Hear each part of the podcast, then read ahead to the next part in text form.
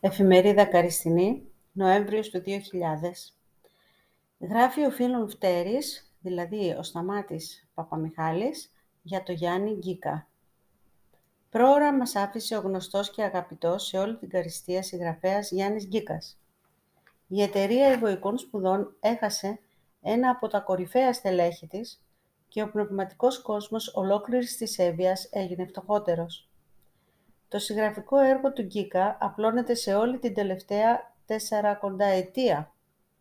Μόνο για να απαριθμίσουμε τα βιβλία, τις ιστορικές μελέτες και τις λαογραφικές και τα λοιπά έρευνες, θα χρειαζόμασταν πολλές σελίδες.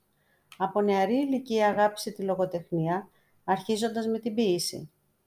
Τα πρώτα του βιβλία ήταν μια ποιητική ανθολογία 1958, «Ευωική λογοτεχνία», Δοκίμιο 1960. Η άλωση της Χαλκίδας από τους Τούρκους, μελέτη 1959. Και αρβανίτικα τραγούδια του Καμποντόρου, λαογραφία 1962. Ήδη μας είχε δείξει το πλάνο πάνω στο οποίο θα στηριζόταν όλο το συγγραφικό του έργο.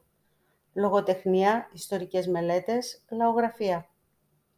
Στη συνέχεια θα μας δείξει ότι αρεσκόταν να παρουσιάζει την αθέατη πλευρά, τόσο της σύγχρονης ζωής, όσο και των ιστορικών γεγονότων.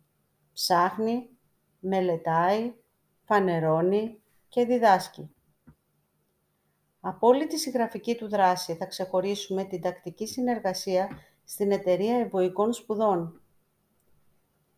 ΑΕ Μελετών 1963-1998 τα κάστρα ταξίδια, πέντε τόμοι, η τελευταία τη δεκαετία του 1990 και τις λαογραφικές του έρευνες γύρω από τα αρβανίτικα τραγούδια, τα μουσικά όργανα και τη ζωή των κατοίκων του Καποντόρου. Στην Αθήνα τον ερώτησε ένας πότε βγαίνει το καινούργιο του βιβλίο. «Άντε, και να το πάρουμε να το διαβάσουμε. Φτάνει να το καταλαβαίνουμε», του λέει. Και ο Γκίκας απαντάει. Μα εμείς Αγισίλαε δεν ερμηνεύουμε τη ζωή με γρίφους και με σημάνσεις. Εμείς είμαστε μάχημοι από το ρουά ρούχου. Το απόσπασμα διηγήματα του 1987. Στο ρουά ρούχου, από τα οκτώ διηγήματά του, τα τέσσερα είναι αστικά, αθηναϊκά, και τα τέσσερα καβοντορίτικα. Σε ένα από τα τελευταία περιγράφει πώς ξεχώνουν τον νεκρό στα τρία χρόνια του στον Καβοντόρο, έθιμο που το εφάρμοσε και με το θάνατο του πατέρα του.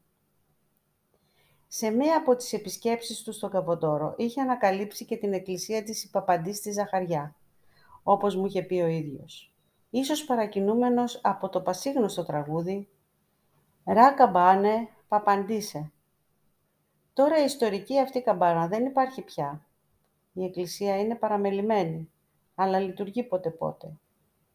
Εκεί λοιπόν θα είδε το πυργάρι, ένα κτίσμα σαν μικρό σπιτάκι, δίπλα από τον τάφο του πεθαμένου, όπου βάζουν μέσα τα κόκαλά του στο ξεθάψιμο. Αλλά στο Γιαννίτσι το είχαν ξεχάσει αυτό το παλιό έθιμο. Και βρήκε εμπόδια από τους κατοίκους για την κατασκευή του πυργαριού.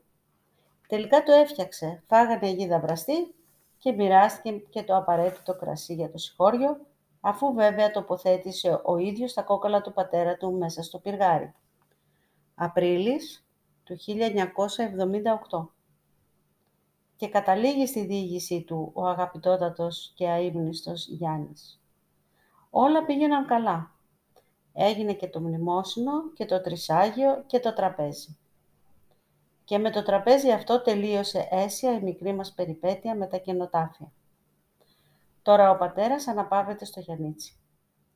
Από τη γριά μάνα έχουμε την εντολή της, αν πεθάνει, να πάμε και τα δικά της κόκαλα στο χωριό και να τα ρίξουμε στο ίδιο πυργάρι. Και τα δικά μου κόκαλα μια μέρα εκεί θα ήθελα να καταλήξουνε, συμπληρώνει ο Γιάννης. Και ποιος θα ήθελε να του χαλάσουν το χατήρι; Και εδώ τελειώνει το άρθρο του φίλων Φτέρης.